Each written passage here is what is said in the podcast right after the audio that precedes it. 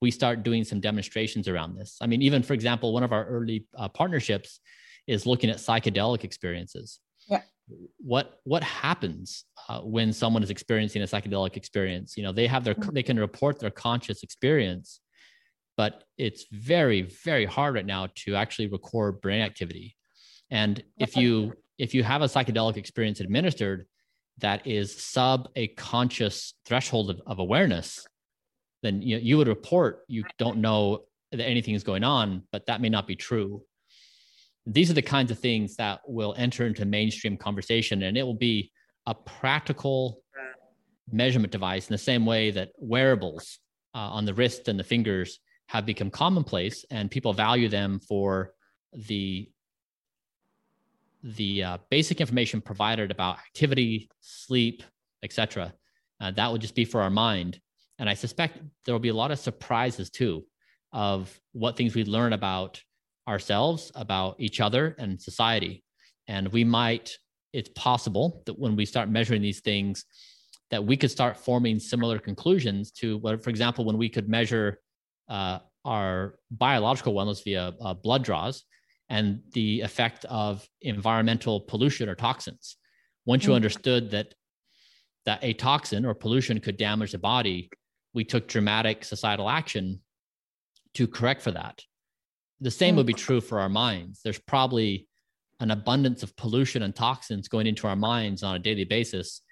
We just can't measure it uh, in a way that makes the conversation uh, approachable or sturdy or believable. Mm-hmm. That's very interesting. I would like to again stop in that when, for example, you mentioned psychedelics, psychedelics, and here's like magic mushroom, etc. Yeah, um, I don't know why it's hard to measure this state. If you think about it, what could, yeah, what's limiting here? Is it the capabilities of the technology, or yeah, can can you tell more about that? Why do you believe it's hard to measure in this state? I mean, from our skull, uh, evolution did a remarkably good job of protecting our brain. Mm. The skull is thick, it's sturdy, it's very hard to get into. You know, there's yeah. a blood brain barrier. It's just very difficult to get at. Uh, when you put foreign objects in the brain, the brain hates it. And so it has a reaction to it, which is a difficult uh, problem for invasive things to, to solve. So it, it makes sense that from an engineering perspective, that we have been successful as a, as a species to measure pretty much everything in the known universe. There's very few things we cannot measure. I mean, we can measure gravitational fields from black holes, uh, but we can't measure the basic workings of our brain on a day-to-day basis. And so that maybe suggests on the dif- the difficulty of the engineering problem to solve it. Mm-hmm.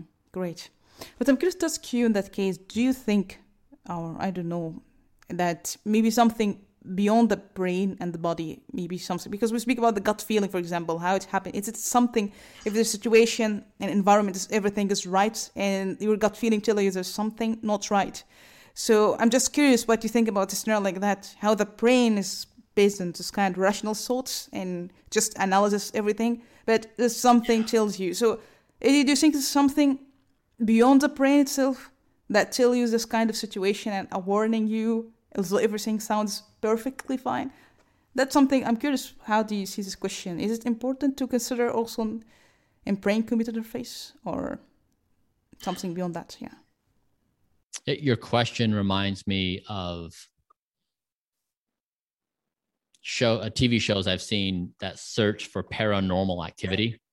You know, mm. people are trying to track down ghosts or spirits or you know like things from other dimensions.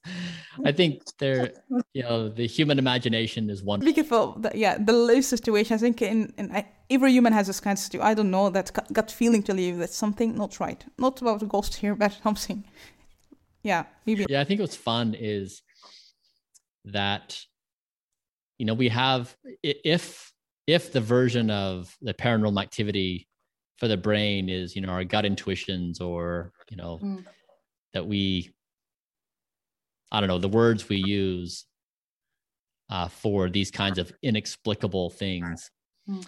i suppose the the fun thing is we can try to measure it and maybe there's something there maybe there's not maybe there's an answer but, but at least we you know if at least we'd have a device to walk around and look for the ghosts Mhm. and to see if they're there so i think everyone will be able to pose their question no matter where they're at on the spectrum whether it's a uh, a grounded scientist looking for cognitive decline or someone perhaps more creative and adventurous looking for this kind of paranormal activity all are leg- legitimate and fun questions that hopefully we can we can look at Mhm. Great.